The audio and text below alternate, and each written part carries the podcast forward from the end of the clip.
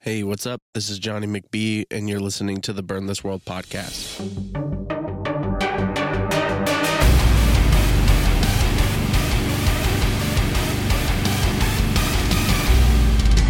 So, here with Jesse Glidewell, um, the original bass player for the Browning. How you doing? I'm doing great, buddy. Doing great. Always doing great. And you know, Not always. that that was one of the best things about um the band back then and and having you in it specifically though is you were kind of the the um enjoyment of actually being able to live through as rough of times as that was Boy, they were rough. but you had to make it good in some way shape or form right Oh yeah. Oh yeah. We didn't have much to work with. yeah and so i don't really never i didn't plan anything about what this conversation would be at all but um we Just can let it flow, bud. Yeah, and I mean, I think it'd be best to start straight from from the beginning of it. And I mean, really, it started uh, when I was in high school and you were retiring. Uh, yeah. I was already so old. no, yeah, and so I, I joined a band uh, called More Than the Martyr that Jesse was in my senior year of high school, and um, yeah, from from my understanding, no one wanted me in the band, but I kind of just stuck myself in there. I I didn't really care who was doing what. Yeah, I was just like, wow, I'm joining a band. I'm pushing 30, but I'm joining a band finally. there we go. and um, yeah, starting the Browning full time. I mean, that was definitely uh, an interesting turn of events. Having you move down to Texas to start the band, and I mean, just from your perspective, because I have my perspective on starting a band. You know, I moved down there and I was Yeah. trying to find people, but uh, you taking the leap of faith to to do Oh, that, yeah. like like I think that's a leap of faith that most musicians realistically never take. So, like, why did you? it was definitely it was definitely big um well let's start by so i remember you were you were always like hey i'm working on this side stuff i'm working on side stuff all the time when we were in that band and you showed me the browning one day and i was like bro why don't we do this like this is what we should be doing. And you were like no i, I just don't i can't figure it out. I don't know how we're going to do all of this. And so then what you went off did your thing for a while. And i'm trying to remember how old i was at the time. I'm really thinking like 27 Yeah, I think everyone in the band was around 26, 27, and I was yeah 19. crazy. so i remember um what you guys were looking for a bass player or something and i was just rolling it around over and over. I'm 27 i've rarely left missouri at this point. I'm still i've been cooking my whole life. It's pretty much all i've done. Cooking and partying so not much. But um i don't know. It was an opportunity that i was just like i felt like i had to do it i mean you were like well we're gonna you know put this album together and then we're gonna book a tour and then we're gonna get signed and like any of that was really going to happen you right. know? but Because at that point, it was all just like, who knows? We were just going to go for it. But Yeah, exactly. And I was like, well, I'm going to have to, I would literally have to quit my job and just go down there with a backpack and live in Texas. yeah. um, but I don't know. I really, the defining moment for me was I really wanted to do it. And I remember I went to see We Came as Romans with a buddy of mine, Brandon, and they just like, they put on the most amazing show. And I was like, I can do this. Like I, I need to be doing this. Like I have the chance. It'll never happen again. And I think I called you the next day and was like, "Hey, bud, I want to do this. Like, you did. get me down there, please." yeah. And I mean, it really was at that time. I mean, we were roughing it. Um, I think only one person in the band had a job. And Yeah. it was, um, we, we were trying to make it work no matter what. And I mean, it's just interesting that, you know, I, I was, you know, the 19 or 20 at the time. And, uh, Yeah. just to have people believing in it in some way, shape, or form. I mean, maybe it, I, looking back on it, it's hard for me to even understand like why like Amber and Matt, my sister and brother in law, moved down there with me to get it started, and then Yeah. like all everyone in the original members all really went out of their way to make it happen. And I think without all the original members that were there, I don't think that it would have worked out. Well, and it was like an all or nothing thing. It wasn't like we were going to go down there, fiddle around on guitars for a while, and like just hang out with people. Like we we didn't do anything if it wasn't music related, straight up, Yeah, the whole time. exactly. Like, All we of it slept was in the studio. Yeah. Yeah, we slept in the practice studio on the floor for God knows how long. um, all we did was music stuff, right? Plan tours, mail CDs. Those were the good old days, though. Yeah, and it really was like um like we had a plan of kind of this, you know, hypothetical and the stuff we wanted to do, but no one with really much experience doing uh that stuff and so Noah was a big part of uh helping book the tours at the beginning Oh, yeah. and it was just really was and like Cravey was the responsible one that had some money and so it was like and for some weird reason, everything went exactly as planned. And I was just like, It this really did. really happening. Like, yeah What? yeah Who gets signed on their first tour that they booked themselves? Like, what? yeah and so it it really was um it was a big leap of faith from everybody and just ended up working out and so uh like whenever we we're all just living down there in Texas just kind of grinding it out um working on the music and book trying to book the tours and doing all that kind of crap. Um because at that time yeah you were 27 years old but Yeah. really uh i mean for as many musicians you know in your life do you think that like going that hard is the only way to make it happen? Or do you think that i don't know. I feel like our I feel like that is what did it for us. We 100% dedicated every second to writing music. We had a full album ready for when we were sending out, you know, stuff to get signed. We had a tour booked. We had our own vehicle. Our so basically, I remember you were saying your plan is for when a label looks at us, they can say, "Wow, we don't have to spend a single cent on doing anything for these fools because they're already doing it." Exactly yeah yeah and, and that's what that's what my thought process was and even now to this day like i kind of have the same when i'm looking at bands if i want to work with someone that's pretty much what i'm looking for um Oh yeah, It's you just drive. people you're going to have to take care of and do everything. What what's your like biggest most um, memorable uh thing of us of all of us living in that tiny one bedroom apartment in uh, Plano?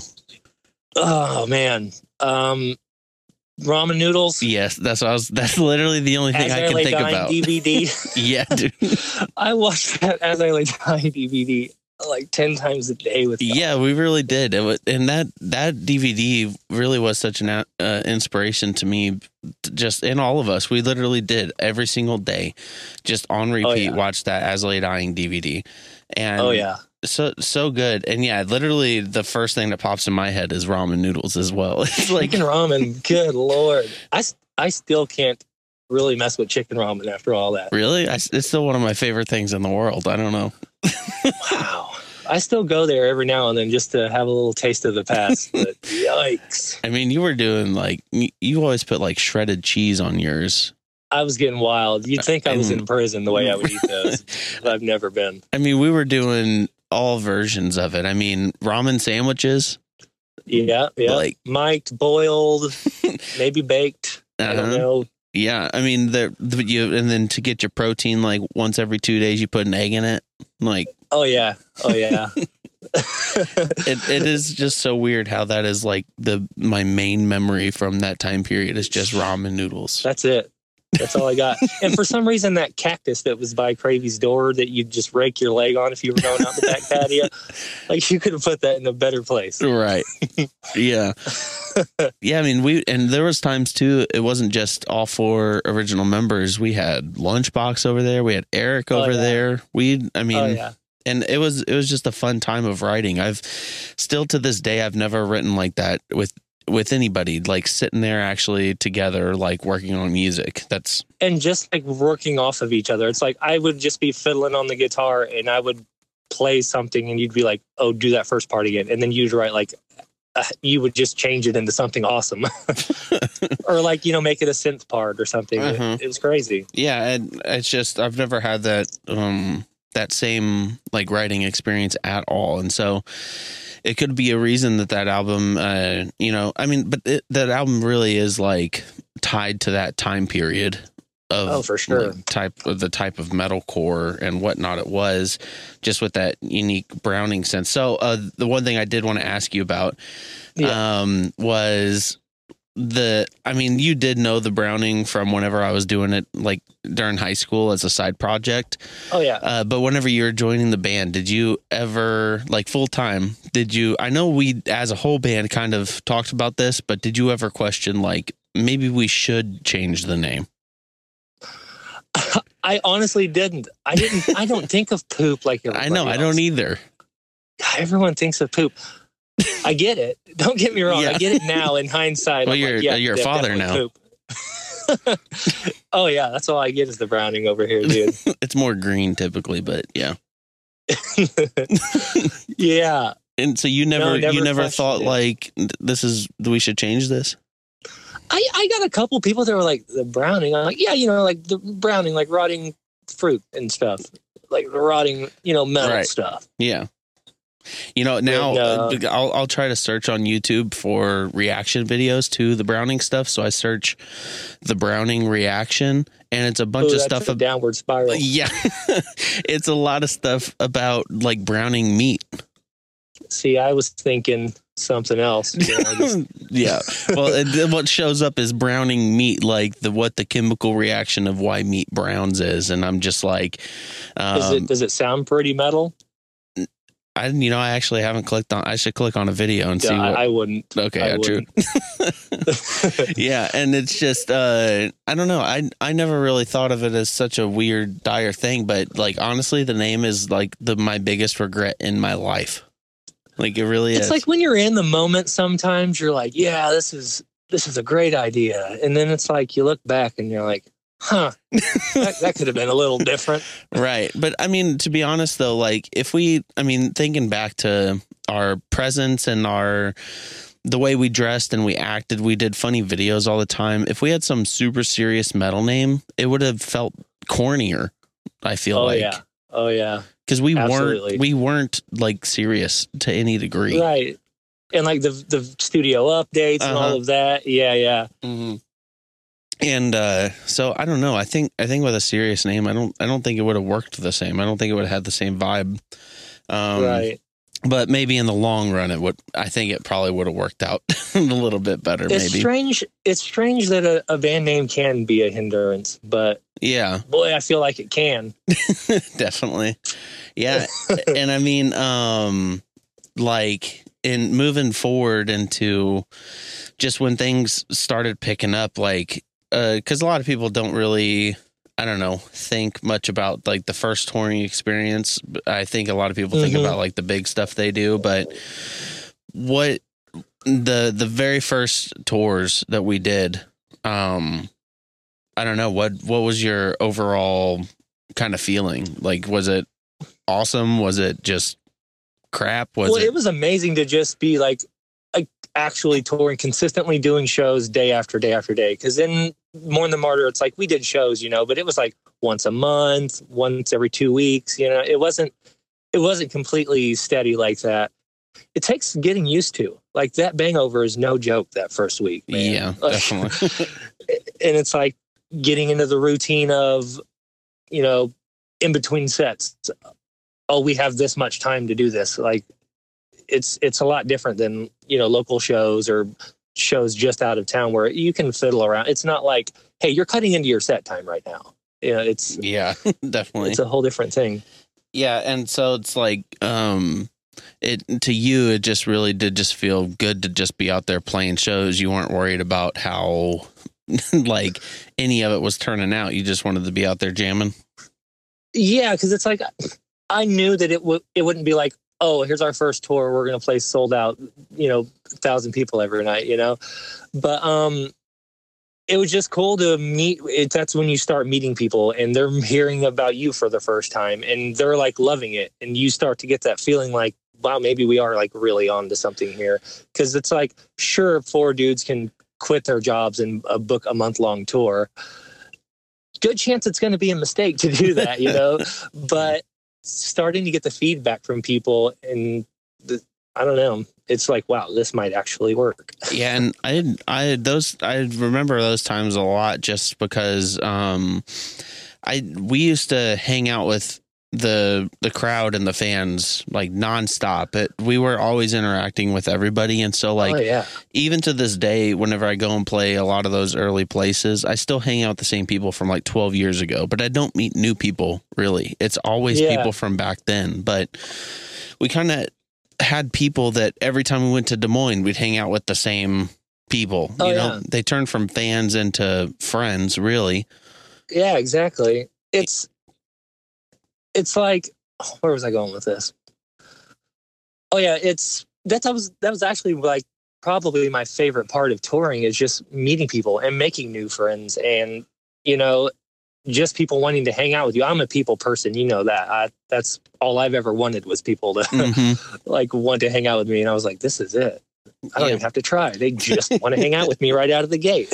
Yeah. And I mean, it just, uh, everything felt more, I don't know, personal. Maybe, maybe also because there wasn't, you know, we were playing shows to freaking 10 people. Like a good show was like 50, like 40 or 50. Oh yeah. Oh, um, yeah. for for a minute, even our first like band tour that we were touring with another band, like Miles to Flames. Oh yeah, yeah. Even that tour, us and like, imagine if the Browning and like Miles to Flames toured together right now, compared to how shot that freaking tour was. Like Yeah. five people, That was insane. yeah, and uh, that was that was really whenever we started getting uh, the ball rolling with getting management and because we got signed before we got management and all this kind of stuff. And it uh i don't know the that like miles the flames tour what was what's your main memory from that tour? Other than know about fighting the old dude, exactly yeah that's probably my main. Um, that one was cool because was that not the was that not the House of Blues tour or was it? no that was the metal arise tour with uh, a legion I remember the like Moss Flames one because it was kind of eye opening for me because you know I didn't know if oh wow this is our first real tour with real bands Oh, this is gonna this is gonna be what changes everything there's it's gonna be people everywhere and and I was just kind of like wow it not as quite as many people as I thought yeah but yeah it, it we- did kind of open the eyes to like you can do a legit tour and still no one cares you know yeah kind of bummer and that was that was the after that tour is when Cravey, the original guitarist, left the band. Maybe maybe Yeah. that was one of the eye openers of like, yo, this isn't going to be as easy as you thought. You know? or hear me out maybe that's why people started coming to our shows after that Oh, true. Thank you, Cravey. no, Craig, that was that was a bit of a. I mean, that was a bit of. It wasn't a shock, but it was a major, kind of a bummer, because a it, it sucked for all of us. You know, before that, we're that's the work we're putting in to maybe one day it not suck so bad, and I- don't blame him w- one bit. He Yeah, had to do it at the time, but it kind of plants that seed in you, like, oh, well, well he quit. Well, you know, maybe maybe I should start getting my real life together, Right. you know, now, or maybe I can do this. He's going to get a job and have a car again, and you know, stuff like that. So it kind of planted that seed, and it was just it was kind of a bummer to not have you know all four of us there. We were all in it together from the beginning, and Yeah, then we got stuck with freaking Colin. God, bust. You know I mean? yeah, it's just it's one of those things like early on in the stages it it really is probably rougher than most people expect and I mean it um I remember Yeah. now, now it's now it's kind of a normal thing with the band like I mean we pay pretty good per diem every single day people get money every single day we do hotels almost every day every other Oh, good. right. God. And but back then, uh, you know, I was 20 years old trying to manage this money, which was barely bunch of grown-ups. Yeah, and it was just we were um everyone got two dollar menu items every meal. That was it. Or got cigarettes that day back when I You had smoked. one Some choice. days I chose to smoke. You know. Definitely. And yeah. it was hard to manage that and it like going from like in Cravey's situation, he was pretty financially stable at the time and he wanted to, you know, he's a smart dude. He had aspirations to finish college and do all this stuff. Mhm. And it's like, do I keep living in a van that's barely running, eating, you know, McDonald's and Taco Bell every meal? Or do I go actually like do this other thing? And so Exactly. a lot of people probably don't and it, it is uh even me going like even though i was kind of quote unquote running the show i was like man i don't know how this is possibly gonna work it's it's rough like big time Oh yeah. Especially after Cravey quit, it was like, oh no, he was the only responsible one. Yikes. right yeah and i mean Yeah. we we kind of just strung stuff together uh of t- finding people that was willing to help in some way shape or form Mhm. uh, old rye dog Boy, that sly dog, right dog. yeah, that's He uh, helped a lot. like, a whole bunch. Yeah. yeah, it, it was this. Um, Noah had a friend that worked at venues, and uh, he had a van, and we were in desperate need of one of those. And a trailer, right? he had a van and a trailer, and Boy, um, living it. you know, he was an older man. I think when he was touring with us, he was like forty or forty-two, Something like that. almost your age now, man. You don't have to we don't have to talk about it like that. uh, it's weird to think about that because, like, I'm way older now than you were when you were in the band. It's just Man, I was listening to your podcast the other day and you were like, Oh, I'm now I'm thirty so and I'm like, No, you thirty my a-" and then I'm like, You're really like you're getting old, bud. I know, man. It's crazy. It's great. but yeah, Ryan, he, you know, he worked at a venue in San Antonio and he came out and, uh, quote unquote, tour managed us. and, uh, Yeah. but he, Self proclaimed. Yeah. Boy, he toted us around everywhere. yeah, it was the biggest help possible. I mean, at that point, if he didn't, uh, come along and do that, I don't know how we would have toured, how we would have done anything. Cause we yeah, were, I'm not sure what we would have done. Didn't he have lights too, right? And he, stuff? he had, uh, yeah, two everything. strobe lights. Hey, that's lights, bud. That's lights. That's two more strobes than we had before. No, he was bringing a, a freaking PA system, like Mhm. all this, because we were playing a lot of VFWs hall back then. So, I mean, it really was just a stroke of luck that he was just like down with it, you know? Oh And- yeah. But I feel like a lot of starting out, it's a lot of situations like that, a lot of stroke of luck, unless you come for money, which none of us did. Speaking of stroke of luck, didn't old Rye fall asleep at the wheel a lot? uh, Other definitely. than that, other than that, You know, we we, were good. we got there, unless if we're dead now. And sure. Yeah, we we could be. I don't know, but Yeah, man. definitely- How long did he do that? I mean, he was. I mean, he was rough. It was quite it. a while. Yeah, he was Yeah. and he he was one of those people that didn't want anyone driving his crap, and so Understandable. You know Yeah. how I drive. You guys didn't let me drive our crap. no, I and I'm I'm kind of dreading this next tour we're gonna do because I'm I'm gonna be the only driver, so. I'm about to be in a ride dog situation, popping Skittles at 3 a.m., falling asleep. he was popping those Skittles, dog. Yeah, he really was. Dang. And I mean literal Skittles. That's not a Yeah, not an innuendo. No. slang. Yeah, like straight up. Skittles. He was uh like he really would fall fall asleep sometimes at the wheel and you know, we'd get woken up by some buzzers or You can't lie to the body, Jonny. yeah, I know.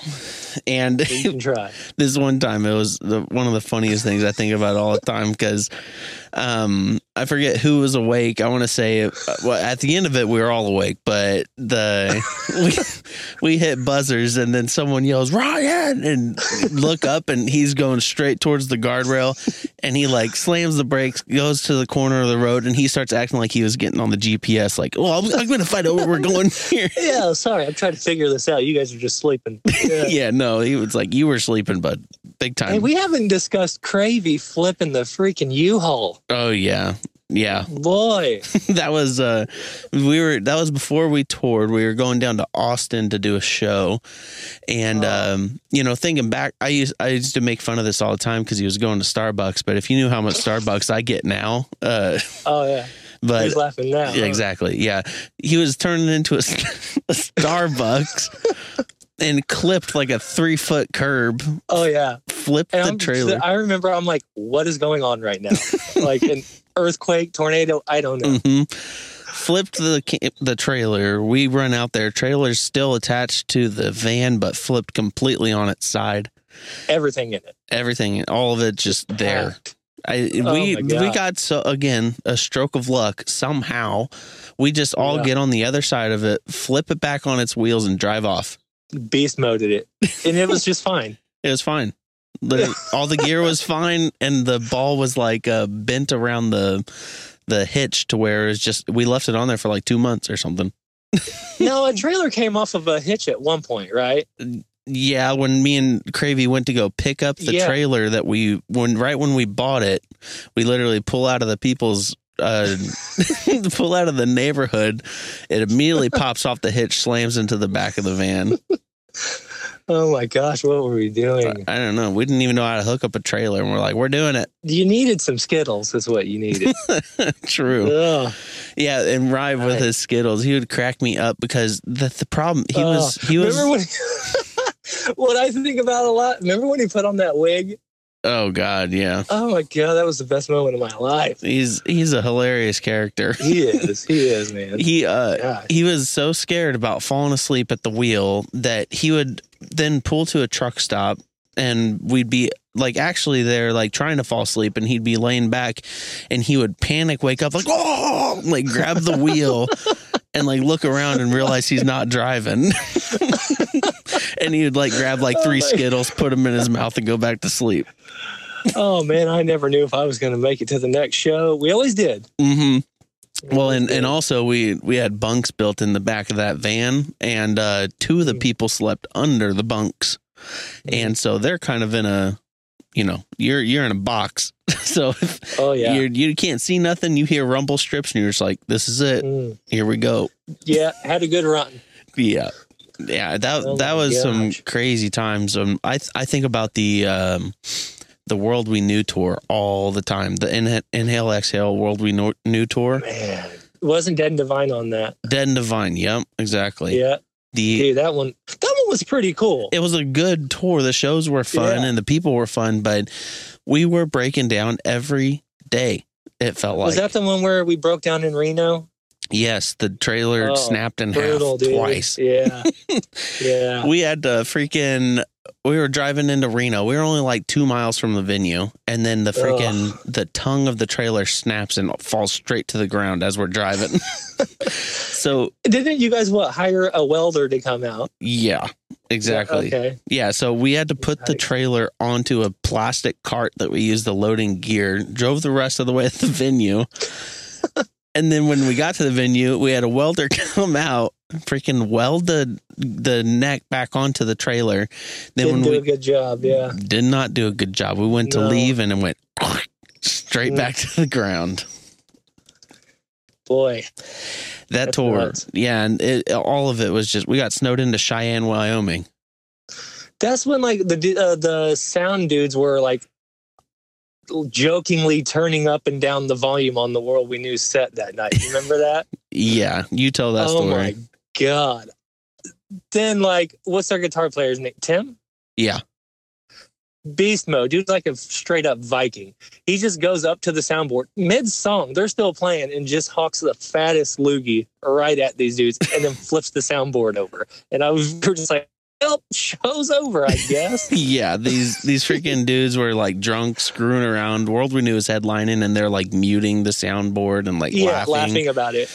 Oh my god. Yeah, that was uh that was a situation, and the cops came, and we just got our crap out, and it was uh yeah. I mean, but that you're best with a band from New York doing stuff like that. Yeah, Man. it escalated quickly is what happened. yeah, very much so.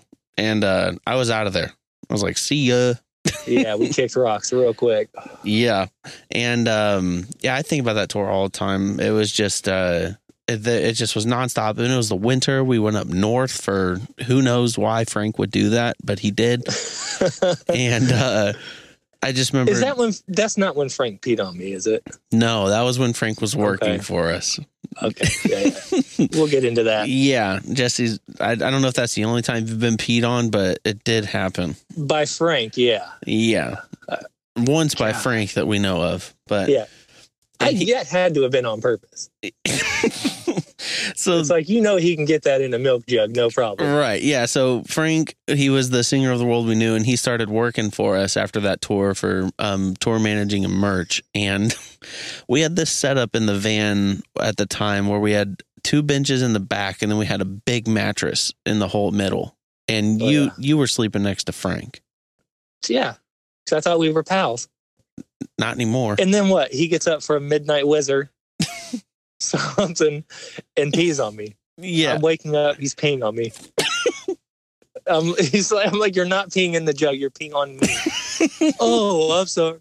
He'll deny it. Watch him. I I bring it up to him every because I still talk to him a decent amount. I bring it up every time, and he's still the, to this day, You ten should. years later, denying it. Does he really? He does still. Love of God. Uh, yeah, he thinks that he thinks we're messing with him. It's like you did that. No, I wish. You think I want to tell people I've been peed on by a grown man? And mind you guys, Frank is straight edge. He was not drunk.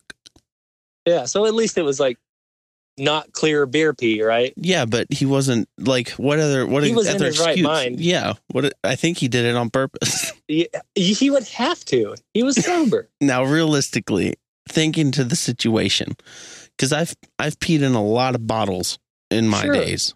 There's some. you wouldn't? Would you do it a foot away from somebody's No. head if you could spin around? no, You know what I mean? I wouldn't for a lot of reasons. I wouldn't pee, uh, not even a foot from someone's head. right. And so there are far more reasons to not do it than there are to do it. Yeah, definitely. And uh, I'm thinking that there was a weird pressure thing, and I'm not justifying it, but I'm thinking some pee like missed. It wasn't a splash. It wasn't a splash No. like out the side. Like it was. It was straight from wiener to me. Well, yeah, I guess I didn't see the whole thing. I was just thinking maybe some was kind of coming out the side or something. But it's like, oh, now let me do this in here where it's supposed to go. It's, It it's was a little dark. I'll give him that. yeah, it was dark. we were all sleeping at a truck stop or something. So, um, but yeah, I won't let him live it down. So, it if you guys want to, uh, you know, tweet at uh, Frank TWWK and let him know that he definitely peed on Jesse on purpose. on purpose. on Yeah. purpose, definitely. Make sure you add that in. yeah, definitely. He could have turned around. That's all I'm going to say. He could have just gone outside. I wouldn't be peeing next to that many people. I wouldn't want anyone seeing my stuff like that. You know. And it like awfully quiet in there. We're at least Yeah. getting to hear it, bare minimum. Exactly. It's uh, it, a weird situation, but I mean, at least it happened was to you and not warm. me. Yeah, yeah, fair enough. Yeah, the I oh man, I love there was the just those times the the original lineup and then even whenever Colin joined the band, it was fun, but it was freaking chaotic. Well, but- and there was enough dead time for us to just try to entertain ourselves. You know, it, eventually it got to it, it's pretty busy. Other than travel, your sound, you know, it's it's busy at all times, especially when you got into doing more TM stuff and all that. Mhm. But we just had time to kill back then. Yeah, definitely. And I mean, it's uh I think that's one big thing people have a huge misconception on about touring is there's a lot of downtime. like a, A lot. lot. I mean, didn't we? We've so some of those drives, bro. Yeah. What San Diego to Dallas in a straight shot? We did um we did that and then we also did for ending the Metal Arise tour, we did San Diego to Kansas City uh, and it was like 38 hours. Uh, I mean, I slept most of it and did no driving, but it still sucked.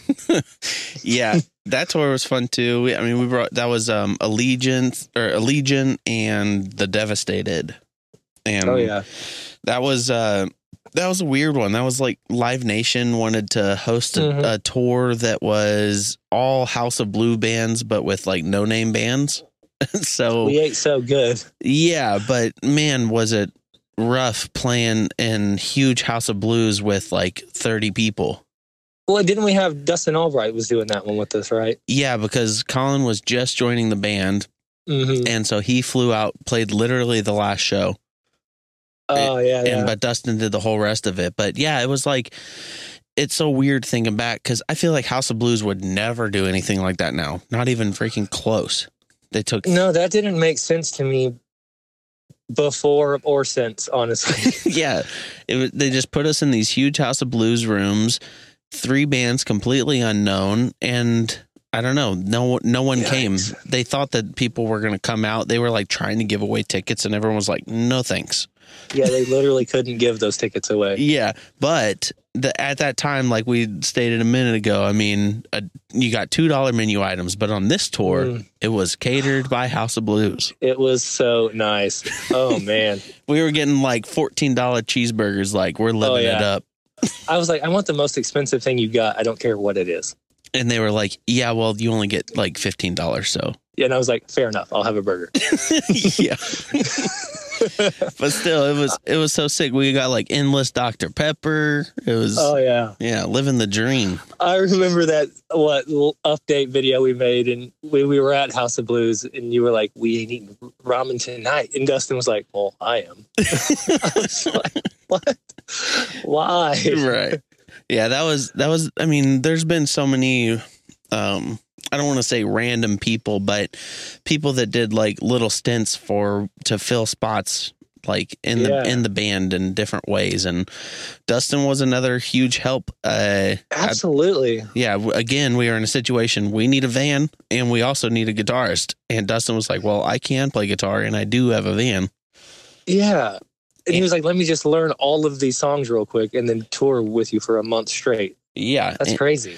yeah and it, it just another one of those things that worked out i mean I, somehow maybe people just really maybe the name wasn't that bad and people thought it was cool That can't be it. That's not it. No, that's had to not be it. something else. yeah definitely and it was just uh the I, I don't know i kind of feel bad for that situation just because he he thought he was going to be full member and we were kind of knew Mm. colin was done it but he did too but we were deciding if we were to do two guitarists or not and it was just uh i don't know one of those things and A lot was up in the air back then. I feel at that point. all the yeah every, pretty much everything no matter what Yeah. was just like who knows like and it was so hectic too just not even knowing if you'd make it to the next show because dustin put it in neutral driving down a mountain Yeah.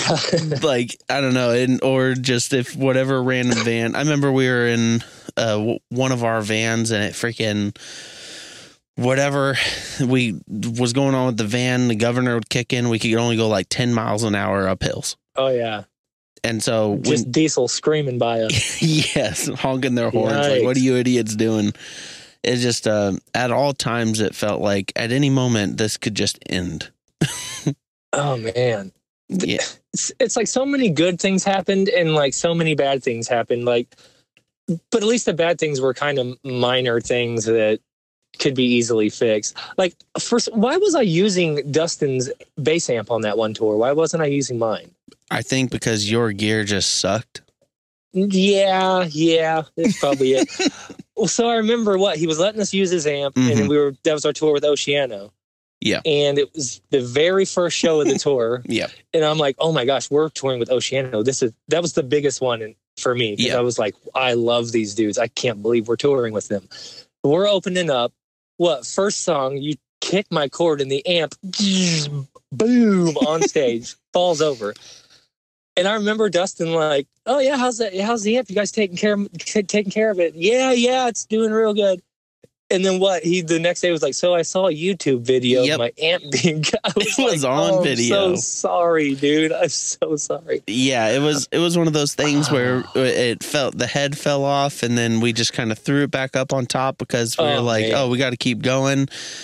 Kind of forgot We've about had it. a lot of those. I can't believe this just happened while we're playing moments. Oh, definitely. a whole bunch.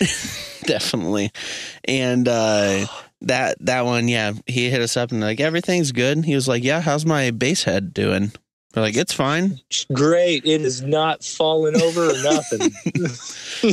I eventually I sent him so some money for it. It wasn't broken, but I sent him some money because some stuff was dinged up and whatnot. So I know, and I, because like, what a cool thing to do, right here. Borrow my very expensive equipment, just take care of it, and boy, right out of the gate, yikes! he was he was he was cool about it, and that that's another thing is to no matter the situations that were happening back then, I do feel like we always we're still happy, like in in the moment of what was going on.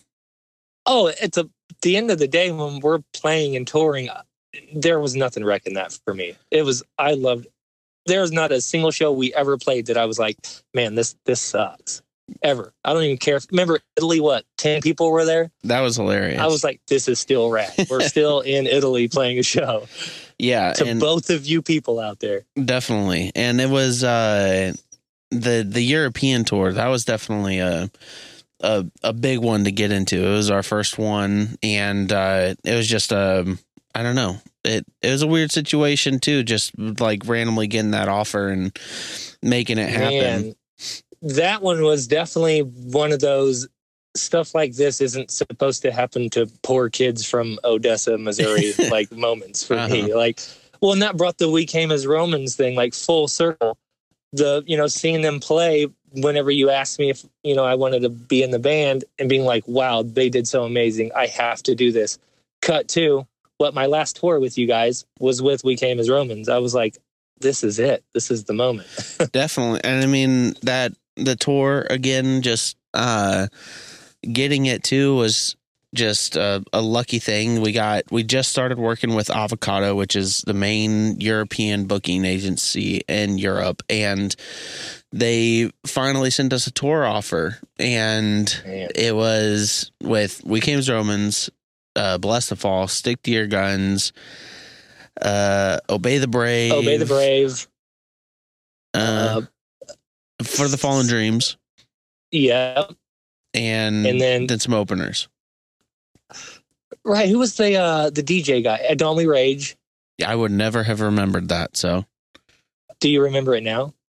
yes, now I yeah he opened the tour. Okay. He was just a DJ, and yes. And then who was the there was the other band that Dangle was their drummer. He got left in like France or something. that was Italy. Yeah, the yeah that was there. I want to say. See, I know this isn't right, but I want to say a Skylit Drive, but it's not right. And I wanted to say like I wanted to say design the skyline, but that's not right. So Sky is in there somewhere. yeah something like that i don't remember their name they didn't last long but the um yeah. Yeah. it was just a crazy tour and we got offered it and again we freaking flat broke there and a lot of this Oh, stuff yeah. costs money especially flying five people to europe you know or four people And to europe pitching in on renting a tour bus. yeah, because you had to do the tour bus, and so um, I I basically I was taught at the time I was um, living with Sean, who is my best friend. He was my best man at my wedding. He uh, you know he was the vocalist of mine and Jesse's band uh, in high school when I was in high school, and uh, I told Sean, "Oh, Stick to Your Guns" was on the tour, and um, You said that. Oh, I did. Yeah, true. And I said to Sean, I was like, dude, we just got the craziest tour offer, but like, I don't have, we don't have money to be able to go do it. And I told him it. And he goes, I'll pay for the flights. And so Ooh. Sean, the vocalist of this band that they didn't even want me in in Oh, yeah. high school. Successful soccer coach. yes. Yeah, he's killing it right now. Big time. He is. he he freaking pays for our flights for our first European tour so that I wouldn't have to turn down the very first tour offer this big booking agency gave us. But it's like so many people had our backs. That was another thing. Like it wasn't just us out there doing it. It was like us and everybody we knew, you know, that, that was like helping us out here. Yeah, Like, definitely. And without without all those people, like if Sean didn't do that and help help us out back then like that, like I mean that tour is big names in Europe. Like so even with what happened in the States after with getting big tours and everything, like who knows that Yeah. stuff might not have happened yeah, exactly. had we not done that. And so like shout out to Sean for helping. Just those big the big help just from everybody back then was so huge. And especially Oh, yeah. Sean like he let me live with him for years, and we're just you know still Oh, to this day best friends. And it's just everything kind of was so formative for everything. And so that tour, um, it was your last tour with the Browning, but your first time in your Europe, like you said, being from small town Missouri. Um, Yeah, what's that was uh, nuts. yeah, what's what's your? I mean, I'm sure you have a, so many memories from that tour, but what was Oh, so many. like your very right whenever you got to Europe for the very first time? It was unreal. First off, I I was just so tired I couldn't even think straight. But we kind of immediately went into playing shows. Like right, we were there probably a day, and then We immediately we landed at eight in the morning, got on the bus, drove, and got to the show. And I think we all were jet lagged, and we all woke up like way after Yeah. loading. Like, hey, you guys are supposed to be like on stage, and we're like, oh crap. And- bro, like Yeah. I remember that first show because the first one was in Germany. And I remember like our intros go and blah, blah. We're coming up on stage and that curtain opening up. And I'm like, oh my God, there's a lot of people here. like, that was the first time I was like, almost had stage fright Wait, wait, wait. because there were so many people. The first show we ever did in Europe was with Full Force Festival Right. I'm talking the first one on um on We Came. Never Say Die tour Yeah, because it was probably what, like 3,000 people? it was, a lot. I would say probably it was probably like yeah, nineteen hundred or so. Oh, yeah, it seemed like 10 million to me at Yeah, that point, oh, coming sure. from over here. And that was like the real changer. I was like, this is insane. Yeah, and I mean it was that like because definitely seeing shows like that was never an option for us at that time in the states, No way. and seemingly we had like a really good amount of fans already over in Europe um, at the time. it was surprising. Yeah, and because we we did do one show before that tour in Europe, we did a festival um, with Full Force, and the reason Oh, yeah. we were able to do that is because the festival pays for all the travel, so that's why we were able to do that at the time. And Mm-hmm. um, I mean that was a freaking crazy experience too. Um, we played at midnight after uh, Heaven, Heaven Shall, Shall Burn. Burn? Yeah, Dude, that right there, that one show is probably my favorite moment ever of band related anything. Like Yeah. that was unreal. yeah. Because I mean, even before we started, uh, remember the sound check. The sound check Oh, has a few things to talk about. Um, oh my gosh. the, I mean, we we started sound checking, and people were like sprinting to the Yeah. tent, and this was like Thinking an, we're starting. yeah, they thought we were starting. so there's like there was no one in this whole tent area, and the, by the time we were like done with this song, there had been like five hundred thousand people sitting out there like hardcore dancing. Yeah. And- it was crazy. Yeah, thinking we were starting our set, and we are like, no, no, no, we're just sound checking. We'll see you all in an hour. And uh, Yeah. one of my favorite. So we haven't even talked about this yet, but um, Oof. yeah, you already know. Oh Uh, yeah, we're getting to it. the Jesse, very known for his high quality, um, high World quality, renowned. yeah, world renowned for his high quality equipment and and playing abilities. and playing abilities. Yes. Uh, so much so when we were sound checking at this big, huge festival, they start, oh my god! they say, Can I get bass? Jesse starts playing, and the sound guy goes, Is it supposed to sound like that? I was just like, uh, I guess. how how long did you go without changing your strings? I never changed them unless they broke. I'm not even joking. Yeah, I I I think. mean, I would like play a set, and my fingers would be brown from rust. yeah, like and I think no joke. I think it was legitimate, like no joke, like almost a year Oh yeah, without changing strings once and i don't even know this is this is what's so crazy about the early parts of our career it's like we really just uh, i don't know how everything ended up so good with how kind of shot we were oh yeah. We were not prepared. yeah but like i don't know maybe back then it didn't really matter that much because we were the the string sounded so dead Boy. but but we were like well you know what it's good because it just gives the low end like Well, and it sound it sets us apart from other bands. Their bass sounds good, our does not. yeah. And I mean, you look good. Absolutely. Yeah, so that's really what we were going for. Hey, man, that's almost no joke. Like, I've played full sets where our intro song, I would go down and break my cord off in my guitar, and I would just go back and shut my amp off and finish the whole set. Yep. No one knew. Yeah. It looked great. Sounded better, probably. Probably. Yeah, it was just the the bass tone was kind of just like a du- du- du- I don't even probably not even that good. Probably Yeah, didn't have that was much the- bass to it. That was giving it a little too much. It, it's it's hard to stuff. say because now it's really standard to, uh, in the metal to have like very distorted bass, Mm. and I think yours was literally just like a thud. Even if you did like a big open to hold it out, it like stopped after. It would stop, yeah, as if I was palm muting it Exactly. for sure. Yeah, it was rough. it's like you could never duplicate that sound. Yeah, so completely unique to the Browning. Yeah. and uh and i think uh the bass you were using it was like a schecter bass it was like a Oh yeah. like a hundred and fifty dollar bass too Oh yeah. That was a lot of money back then. yeah definitely You know how many ramens I could have got with that? that yeah that's like four months worth of ramen Dude, that show was just an absolute trip because it was the first time. I mean, we got like the full this is backstage experience. yeah It's like I just stood in line to get biscuits and gravy next to Jonathan Davis in his PJs. like, it doesn't get crazier than that. yeah Like, all you can drink Jaeger tent. Boy, mistake. I was the only one at it at the time, but True. yeah, and it was we were, you know had green rooms next to all these huge bands. You know, seeing our name on this like uh changing room next to you know Behemoth or something. It, Yeah. it's just like that moment. Like, really, are we right here? Like, Yeah, no. I'm like, Head just took one of our shirts yeah, and he's he's wearing it. This is the coolest thing I've ever seen. yeah. It, it's all just so. um It's it's those moments that you're like.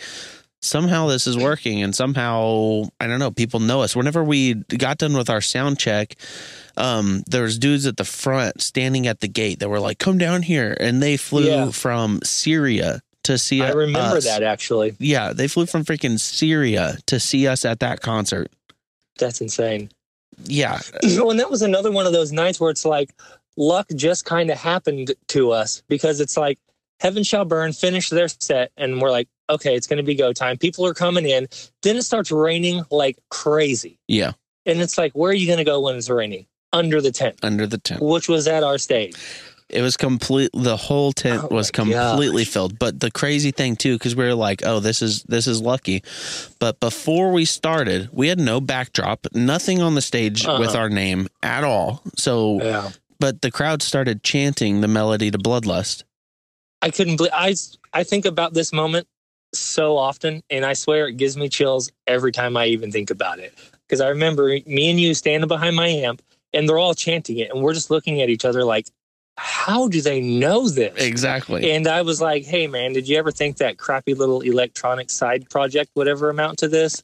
And it's like you didn't even say anything. You just looked right in my eyes and I was like, I gotta go out there. yeah, I do remember. I do remember you saying that, and oh, that was beautiful. it's um it's just weird to I don't know think back and be like like how how did it all work and really like even this whole conversation everyone can kind of tell it's like I don't know maybe it, I but, know. but we were determined like maybe it was through determination like a lot of people wouldn't have taken those leaps a lot of people maybe would have given up on when oh we don't have a van oh we can't do the tour oh you've missed the opportunity you're done Yeah, a lot of people, and this is the thing, we grinded.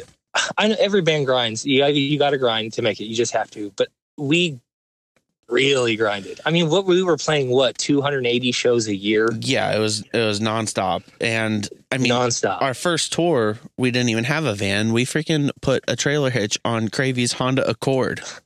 yeah. So yeah, our first tour was in a Honda Accord with a U-Haul trailer.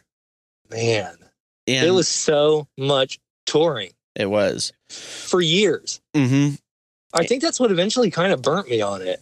Yeah, probably. I mean, and even especially at that point, there, you know, even though we were doing a big, a big European tour and we were getting a lot of tours in the states at the time too, it still at that point felt like, dude, we're never gonna make money from this. Well, because dude, there are bands that are good and just grind, grind, grind, and do their little headliners all year long. And it's like, for some reason, I don't know if it's just luck or what. It's they're just always limited to their little headliners. Yeah, You know, I'm not trying to like downplay it by saying little, but it's like they're not, you know, going on these huge tour packages with Born of Osiris and the Emmure. Like, Yeah, exactly. And and that was I was actually just I mentioned this all the time to my wife because I said back then um cuz yeah, we we toured with a lot of bands like that. They were, you know, in the mid 30s and Yeah. they were doing tours playing to 20 people and I'm just like I said to myself back then I'm like when I'm their age if I'm not freaking huge there's no way I'm doing this. Um and that man, it's like at that point, you got to just be doing it just because it's what you really like to do. get away from normal You life know? for, for just a month or something. I don't know. Yeah. Um, because I mean, to me, I I am very very passionate about music, but at this point, I could get my passion through just writing music rather than Yeah. having to tour. But I guess maybe that's from how much touring we've done, and so, I mean, um, even looking back, so you've been out of the band for how long now? I'm thinking 2012 was the last tour, right? Was that Never Say Die? Yeah, Yeah. So yeah. So it's been ten years. 10 years. Yeah. Yeah. And so 10 you know, the 10 years later after your last tour experience, you look back and uh well and you you flew out, you did another festival with us because Colin Yeah. got his passport stolen. But uh Boy, I hope he gets it stolen again. and uh so like looking back 10 years after because here's the thing is um a lot of people they don't really hear from someone 10 years after they're they're um they've stopped doing music in this way. So like looking back 10 years later i mean like what's your thoughts on it?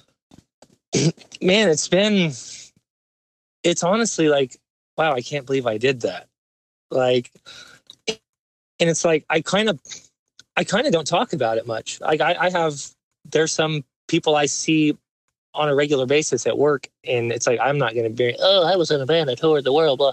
Cause it's, and sometimes it will come up, oh, what's this I hear you were in a band?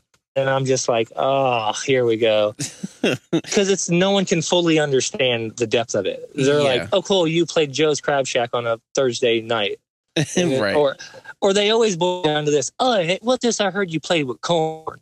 Like that's what I did. I played with Korn. Like yeah no, it's Yeah, and I I honestly hate the conversations about band stuff with um people that don't necessarily like like you said grasp it because the last thing I want to do is talk about myself in the sense and then also no matter what I do feel like like no matter how legit your band is when someone hears that they automatically think you're like a loser.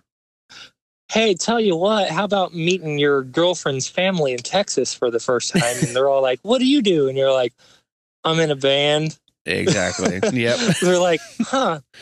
Yeah. Okay." yeah and it's the and uh it, it is rough and they it's hard to talk about it in a serious way of like It is. and, and well, so and also, like you said, I don't like to like try to sound like I'm tooting my own horn or anything. uh-huh So it's like there's no way to talk about it without sounding like that. Oh, so you uh, played in a band? That's cool. Uh, um, played with Korn? Yeah, that's great. I'm like, well, I don't want to be like, well, it's more than that. Like we were signed by a major label. All of our CDs were in Hot Topics. We're on Spotify and we've this and that. I don't want to do that. yeah it's like you either know the band or you don't. and so does it does it feel like a because i mean even to me thinking back to that time it feels like another life somehow It definitely does. It definitely does. I can't believe I did it. yeah yeah and i mean the thing too like i mean your whole life right now was formed from those times as well because you met your wife from being yeah, down there I met Callie down there. Yep. Yep. and so it's like even and that's one huge thing about the band that I think about all the time is the I mean not only how different my life would be but a lot of people's lives were affected in such a positive way Um, Oh, yeah. from being involved in it. I mean, it's um, sure. but again, it's that's the leap of faith to where it's like, hey, I'm to go do this positive thing and have fun and put myself in a good position, and you're having fun, and then you meet good people, and you you know, it's just a big life changing thing in all ways, shapes, Oh, yeah. and forms. Like if you didn't take that leap of faith, your life currently would be so insanely different. It really would be in in a lot of different ways. I mean, even to the extent like now, if I don't have some travel plans in my future, I'm just like I, I'm not doing my life right. Like I've got to have some like traveling so much and then coming back. So before that, it's like I just had my little life in my little town, and that's just what I was going to do forever. And me and my friends, we don't leave. That's what. That's not what we do.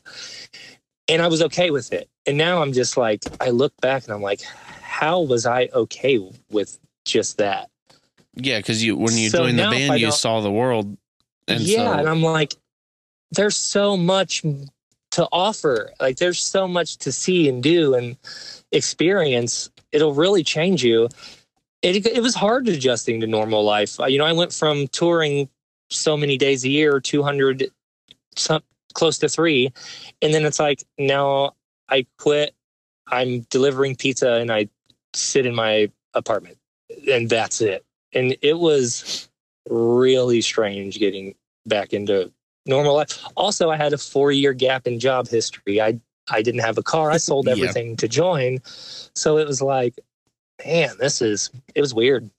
and It took a lot of getting used to. and I do think about because I'm kind of in the same boat. Even where you know, whenever COVID hit, like I had to figure out something that, and it it then just led back to me traveling again full time, and so Mhm. like I'm traveling now, and so I really do think it kind of instills this thing into us to where it's like I have to be on the move or at least doing something to go see something. Um, Yeah, it just becomes and i i think a lot about um our first time as a band going like over towards uh california hitting the mountains and like kind of the Oh, grand yeah. canyon area and um I know it's nuts. and so like us like think think about it from our perspective where me and jesse both grew up in in missouri. You know you see cornfields and everything else is pretty much bleak.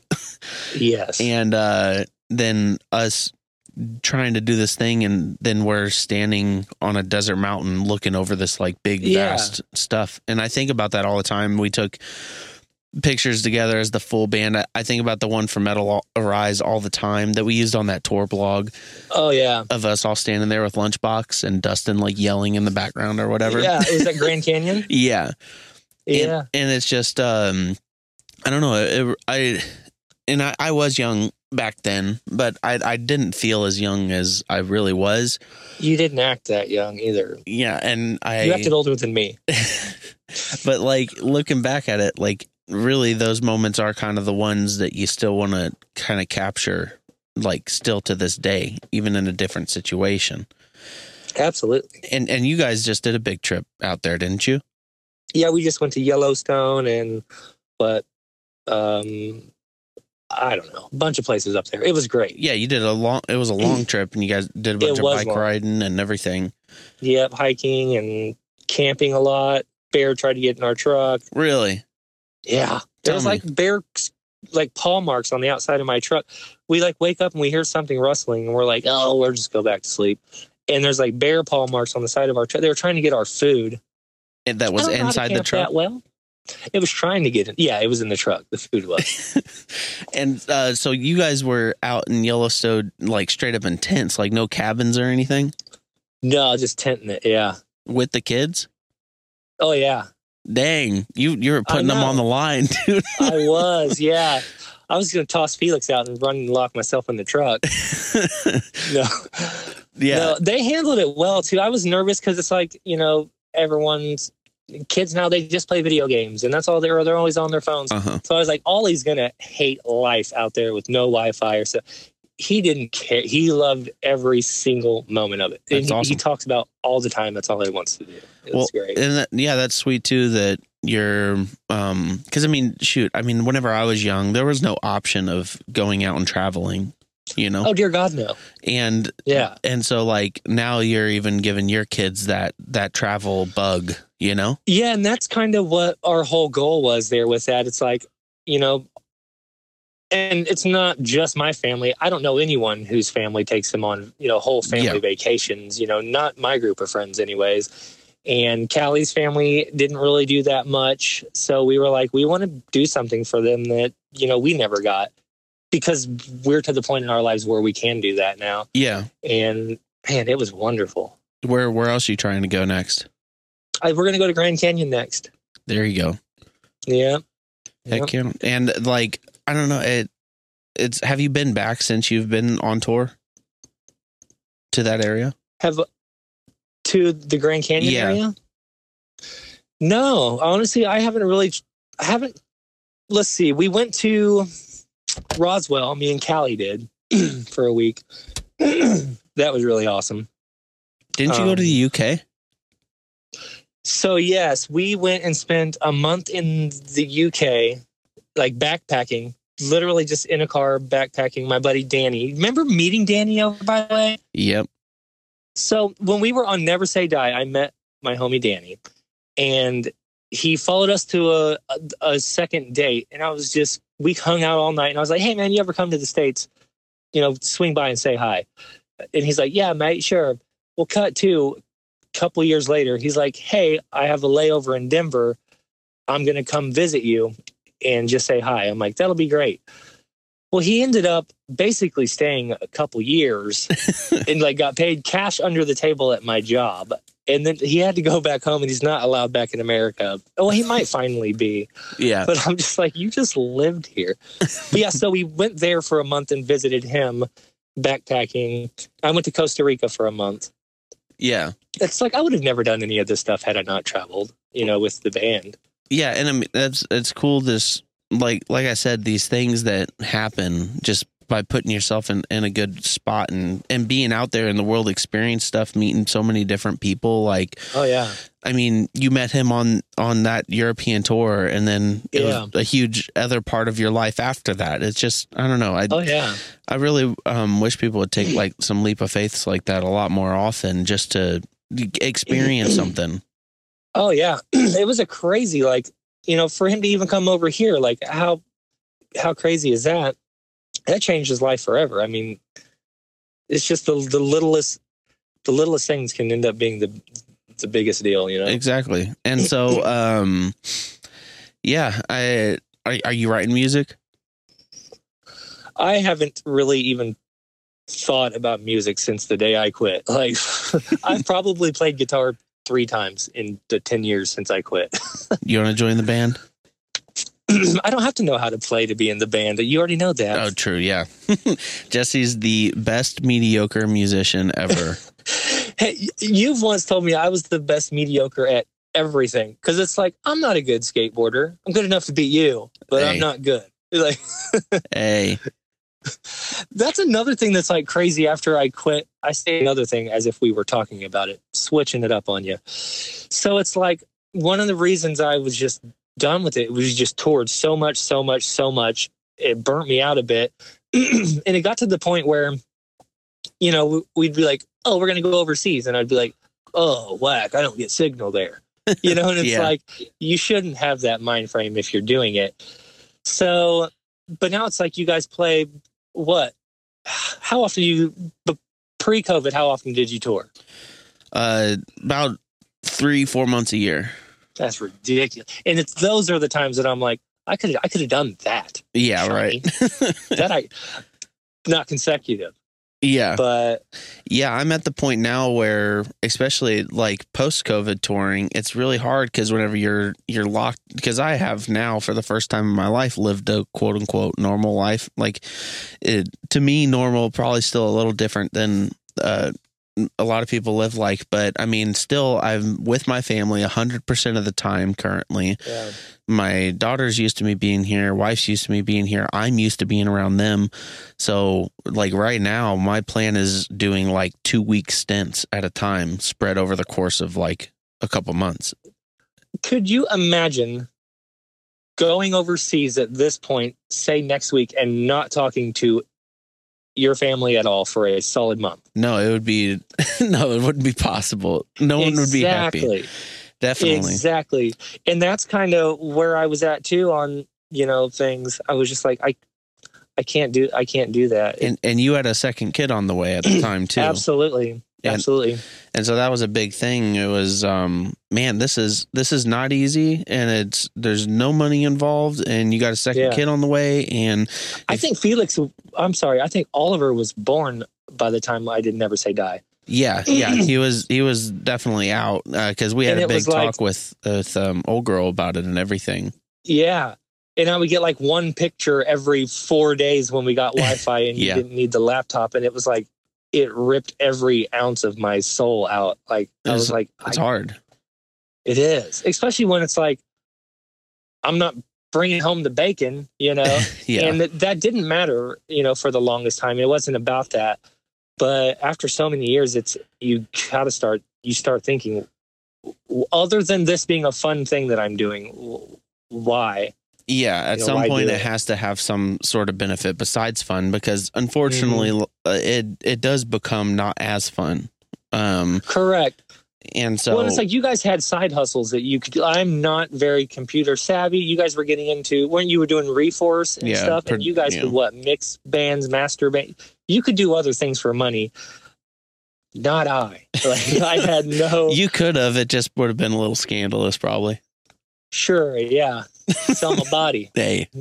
Yeah, And yeah, definitely I, I think it's completely necessary for any musician to have another way to make money outside of music. You can't survive without it. And so it's uh it, it just made a lot of sense at the time and things were really up right then so it was a, a good time for you to end it on such a good note with the with the We Came as Romans tour yeah, absolutely. And like, you know, it's and I knew you guys had bigger things, and it wasn't like. Oh, I quit the band and now you guys are making money. It's like you had the whole next year planned. That you are so far ahead of what anybody knows is going on with that band. You already like have it planned out, and it's like we all we knew where the band was going. It it wasn't like this is just where we're going to be forever. Yeah. So you know, I had a lot of I had a lot to weigh, a lot to weigh out. Yeah and i mean i'm just glad that uh, still to this day i mean i just met with noah today actually Ah, um wee wee, I love him. yeah oh he hated that we, that nickname He sure did, and I make sure to call him. Should I call him in time I next time I see him? he, it would catch him so off guard, like Oh yeah, because I can tell. we always nicknamed each other in some different ways. But a lot of times you would call someone something, then you'd break that down, and then you'd break that down, and then into so to its most dumb version. And like the more they hated it, the more we were like, "This is it." exactly. And so Noah Noah went to Noe Noe No we, and then went to Wee Wee. wee wee. Yeah, and like, could you imagine we're on tour with these bands, and I'd be like, "Wee wee," and he would be like, "What's up?" And they're looking at us like, "What the fuck Yeah. is happening?" we started telling uh, other people in bands to start calling him Wee Wee. Yeah, It was Oh. it was hilarious to us. well, we were calling like de-evolved to Wombus at one point. yeah, yeah. Colin Colin went from Colin to Collie Wally Wombat to Wombat Yeah, to Wombus. you know, the thing is though, I never had a nickname. I don't think that I did either. I don't think you did either. Uh-uh. I mean, we we would try to be like, uh, "CC," and we're like, "That doesn't work." It didn't work. No. Yeah. That, that wasn't funny at all. No, still not funny. Yeah. No, yeah, no. He, he's doing stand up comedy now. Not going to work. CC was not a good nickname. no. Yeah, I never had one. I the Colin started calling me Jim towards the end. I don't No, know. I I don't don't, like know it. how I feel about that. I don't like it. Yeah, but yeah, it, I mean, we were just ridiculous. It, the The amount of times, like some of the best memories on tour, because there's moments on tour, especially when it's hard, that you just like you kind of just don't want to be around anyone, but you don't have an option, and then you do get, you know, you kind of talk crap about everyone to your significant other or whatever but then Oh, yeah. you're all still just sitting there having a good time and the some of the my favorite moments from back in the early days was like late night, us pull over to a truck stop. Everyone's delirious, can't really sleep, and then just start dying laughing over Oh, yeah. the stupidest crap. I could never tell you what any of them were. At some points, we would just be making noises at each other Yeah. like children and just dying. laughing. Definitely, yeah, it was noises or faces or, Noah's triangle mouth, dude. I love it so much. and I just think about that all the time. It it really was like being in like a little boys' camp, but just like maybe like a decade and a half too late.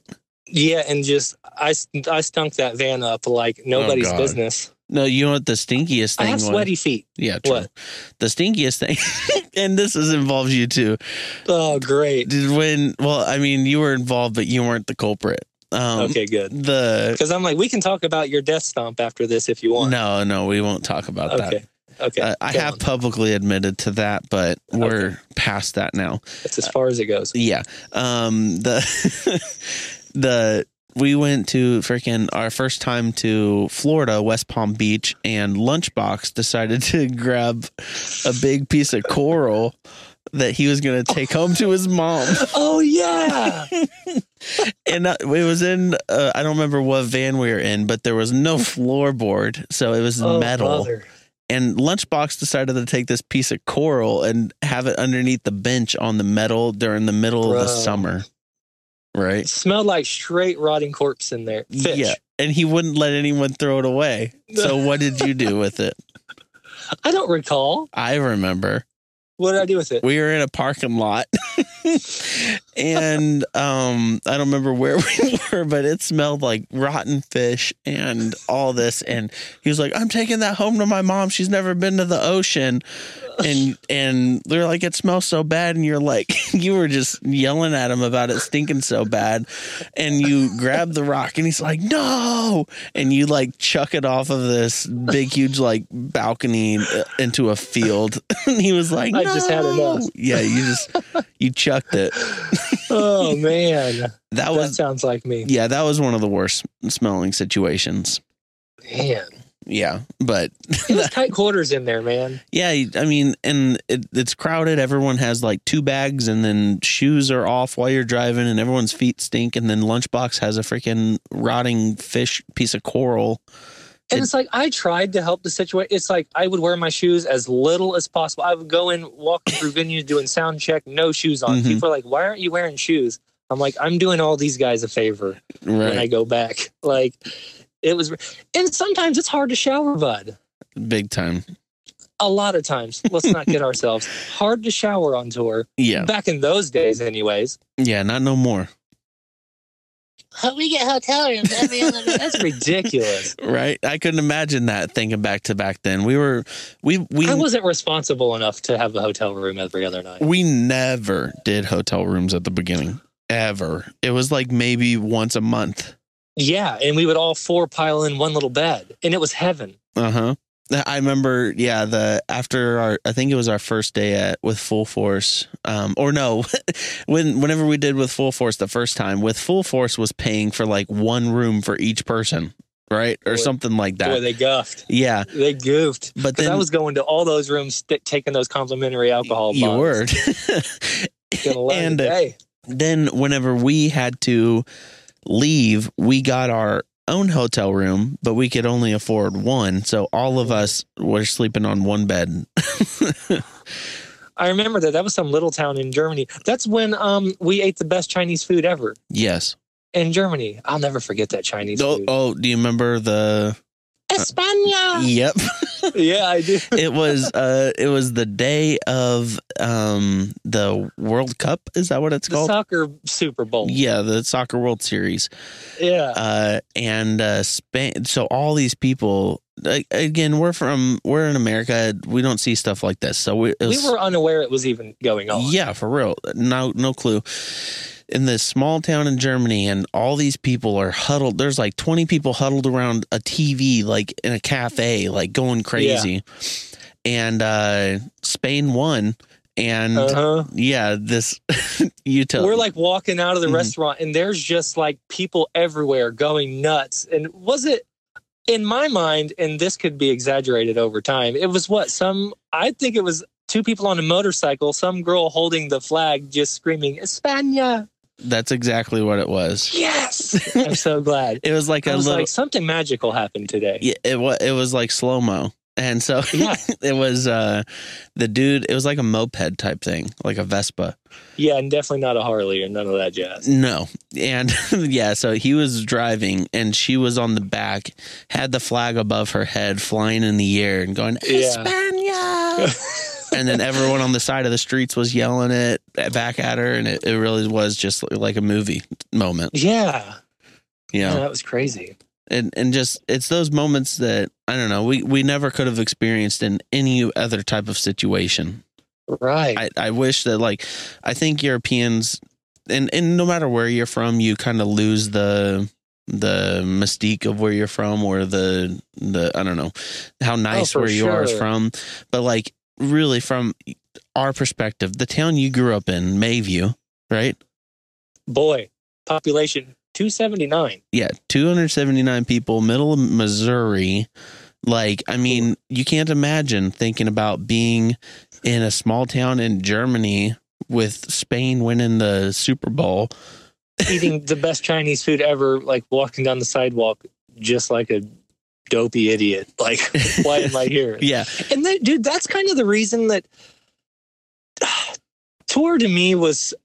I feel like it was different than anyone else in any other band because it's like every single day I was like some lucky kid that snuck backstage at a concert and was just Mhm. living his best dream.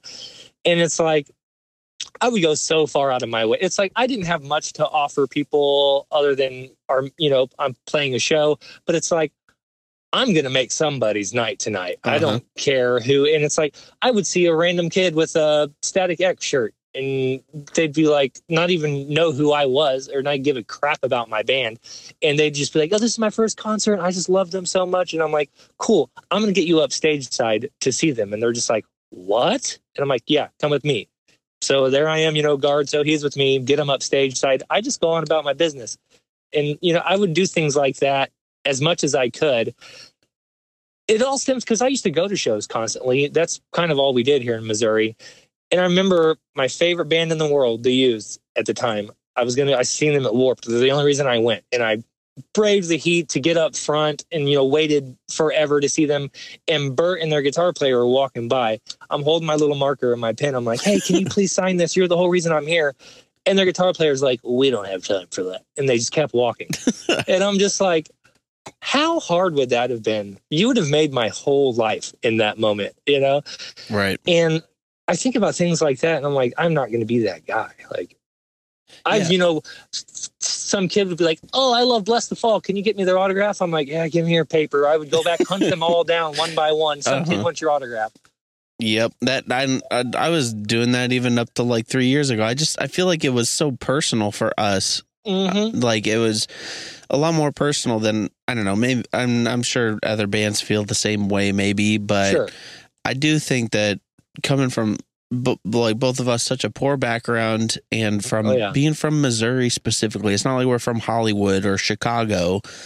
Um, Right. We're in, from the middle of nowhere, Missouri. It's just there wasn't this kind of stuff, and so it felt like such a I don't know, such a different experience than I and just thinking about being behind the stage and there's 5,000 people in the tent chanting your your song waiting for you to come out and it's just like it's it's unimaginable and thinking back to it I'm like man how like it it is crazy Exactly. Well, and especially like the point in my life and my age is like I already accepted that that wasn't in the cards for me. Like that's, I even if I was to get lucky, I'm 27 now. Like this, that doesn't happen. So I was really like seizing that moment for sure. yeah and that's it's a good sign to show people like you're not necessarily stuck you just have to again to, if you're capable don't like don't be scared to take that huge leap of faith and go for it Yeah, no joke. It's like not only was I just kind of settled in my life. I mean, I was a high school dropout. I I just cooked food. That's all. You know, I wasn't even I didn't feel like I had the opportunity to get out when really I just kind of dicked off most of my childhood and stuff. But it's like you just got to take a chance sometime. I I knew it was a once in a lifetime chance and I just went for it. And it's like worst case scenario, I would be back where I was, you know, already. I, I didn't really have much to lose by by trying that. So And I think I I think a lot more people's situation is like that. Like mhm. a lot of times people could go, you know, take a risk for, you know, 6 months or whatever, see what happens and they could just go back to what they're doing. Most people. right, exactly. and um so definitely i think it's a, a a huge thing that people could look at this and be like you know i'm 27 and you know maybe i don't have kids yet and so yeah maybe i should take right. that take that leap or just go for it and so i don't know i think You'll always wonder, you know, I would have always wondered what would have happened if I if I didn't, you know, and then I would see you guys growing and get, doing things and I'd be like, wow, I should have did that. I had the chance. right yeah and i i think about it too of like if i if i would have given up at any point throughout that process or not had the right people around me like you know sean or whoever or the, the people starting the band or if my sister wasn't as supportive like you got to surround yourself with good people. And definitely the the original lineup of the band was the perfect situation to get the to get the browning up and going. And i think about it all the time and you're you're always like um the the person i look back and thought like thank god jesse was there. So- yeah. It was just i mean even to me just I live in dallas. Whoa like even that was just as crazy as like oh i'm going to europe. It's like i never i'm living in dallas? What that a tiger got out of the zoo last night and it's roaming around downtown? Like what's happening right now? Right. Yeah and so even those days in the studio i look back at those and they sucked at the time i feel but man we made the best of it. So many games of skate. We did skate a lot. So much. and i beat you every time. That's absolutely false. No I i, drove you to rage I beat you every time. This is That's this is true. another uh, frank peeing on you situation. I'm denying it 100% Okay. Well, we can just we'll just freaking live stream a game of skate sometime. oh god. Here we go Here he goes with this again. Both of our ankles just snap immediately Man, I'm telling you what, I You went to the skate got- park with my kiddos like a month ago, and they're on their little razor scooters, and I'm like, old man's going to show you. Right out of the gate, I slip out of this nose slide, put my hand down behind me. I'm never getting on a skateboard again. Dude, I I did a similar type of thing. God. and it's like all these kids are around, like, oh, this old boomer just noodled himself. Uh, You still had it when we were going, though. I'll, I'll admit, Jesse beat me. I think every single time. So there were some That's close ones, though. Did I I, beat you, you? I couldn't do tre bombs and I couldn't do nollie flips, and you would get me with that on occasion. And that's when we would be like, "Oh, you're not good. You just do those three tricks." Uh. He does. Do, Jesse has like the tricks that shouldn't be allowed. The Casper flip, you shouldn't do that. And pop shove a tail grab. Pop shove a tail grab, you shouldn't do that. I agree, But I you, you did it when you were desperate. boy. And I got desperate a lot.